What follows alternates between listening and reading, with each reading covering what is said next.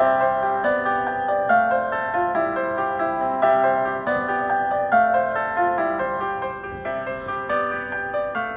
んにちは。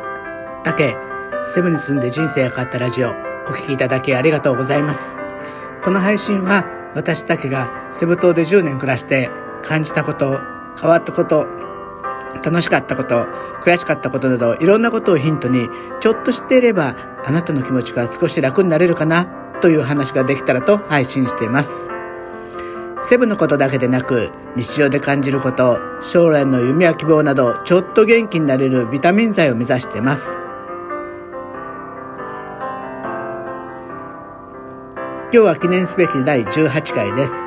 今日も、ね、昨日に引き続き、ちょっと映画の話をしようと思うんですね。今日は実はオフィス出勤が半日になるんで、これからついにおっさん一人機密刃を実行しようかなと思います。そしてね、年末は私、西野さんの、えー、サロンに入っていて、煙突町のプペル、これも見に行きたいなって思ってるんですよ。これはなんかね、うちの子供も興味あるみたいなんで、こちらは親子で見に行こうかなって思ってます。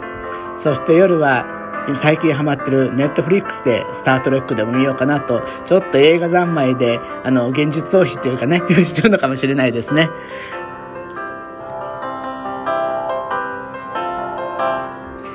じゃあ今日も昨日に引き続きフィリピンの映画の話なんですけど、今日はちょっとね、私、あの、黒滝原、悪口を言うようなちょっとね、ディスり気味の話をするかもしれないですけど、まあ面白おかしく私の個人的なあの考察なんで聞き流しておいてください。よろしくお願いします。昨日もね、フィリピンの映画館の面白い話をしたんですけど、あの、私がやっぱりフィリピンの映画館で一番面白いなって思うのはみんなの感情移入が半端じゃないんですよ。っていうのも例えば怖い映画ホラーを見に行くともう後ろからその声がびっくりするんじゃないかっていうぐらいギャーって女の子が叫ぶんですね。そしてサスペンスだったら後ろから悪党が近づいてくるともういきなり横の人とか「後ろ後ろ危ない後ろ!」とかって叫んじゃうんですよ。もう本当にまさに自分がその映画の中に入り込んでるっていう世界なんですね。いやもう、どっちかっていうと、その声でびっくりしたり、その声で笑ったりっていうようなものが多かったです。さて、これが、なぜ、あの、ディスる悪口かっていうと、あの、よくね、フィリピン人と、えー、日本人のカップルっていうと、なんとなくね、あの、おじさまが、若いフィリピン人を連れて歩いてるってそんなようなイメージがあるんですね。まあまあ 私も、まあ、20歳年下の嫁なんですけど、まあ私は結婚したんで、あの、責任果たしたと思って、ちょっと許してください。で、旅行会社で働いてる時も、よくね、あの、本当に私の父親ぐらいの年の人が、えー、フィリピンに足毛よ、足毛なく、どうやらともかくいっぱい通ってくれて、えー、若い女の子ね、だいたい二十歳ぐらいの女の子が迎えに来るみたいな、そんなことが多かったんですけど、えー、みんなそのね、おじさんたちは、俺の彼女が、とか言うんですよね。ちょっとね、なんか、どうしてもなんか親子に見えるから、それがもう笑っちゃうんですけど、あのー、まあ、彼女たちも、なんかまあ価値観がフィリピン人は全然価値観が違うんで例えば彼氏としてすごく大切に大切な要素は、えー、自分を貧しい暮らしから、えー、脱出させてくれる経済力っていうのはすごく大きな要素になるっていう人も多いんですね。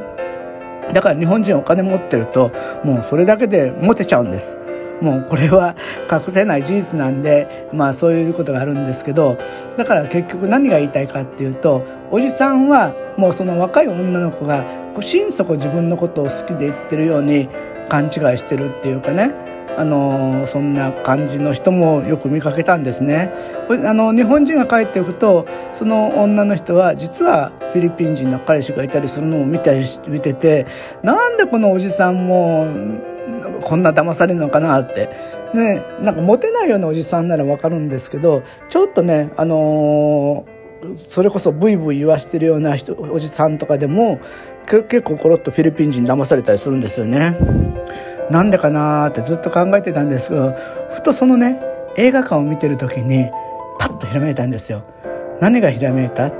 えー、多分ねその彼女たちはおじさんを金づるにしようとか騙そうとか思ってるわけじゃなくてもう本当の映画の世界みたいにその日本人のおじ様が来た時は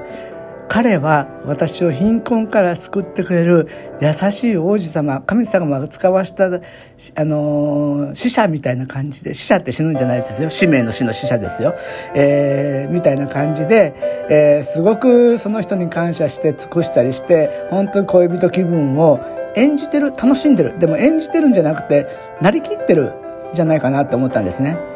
だから百戦錬磨のような人あのプレイボーイっぽい人でもコロッと騙されるのかな。だって彼女たちは騙そうと思ってないですもん。それをすごく楽しんでるように思ったんですね。そして帰るとまるで映画館から外に出たらあのあれだけ騒いでたのに普通にもう戻ってる素に戻ってるみたいな感じで日本人のおじ様が日本に帰っていくと彼女たちは普通のまた素のフィリピンの生活を普通にこなすみたいな感じじゃないかなと思ったんですね。ちょっと深い考えすぎかもしれないんですけど、それだとなんか納得できるなって思った時に、ふと、うちの嫁大丈夫かなって思っちゃいました。まあね、結婚してね、もう10年以上経ってるんで、なんとか大丈夫じゃないかなと信じたいとこなんですが、あの、気を抜かないように頑張りたいと思います。何を頑張るんやって感じですが。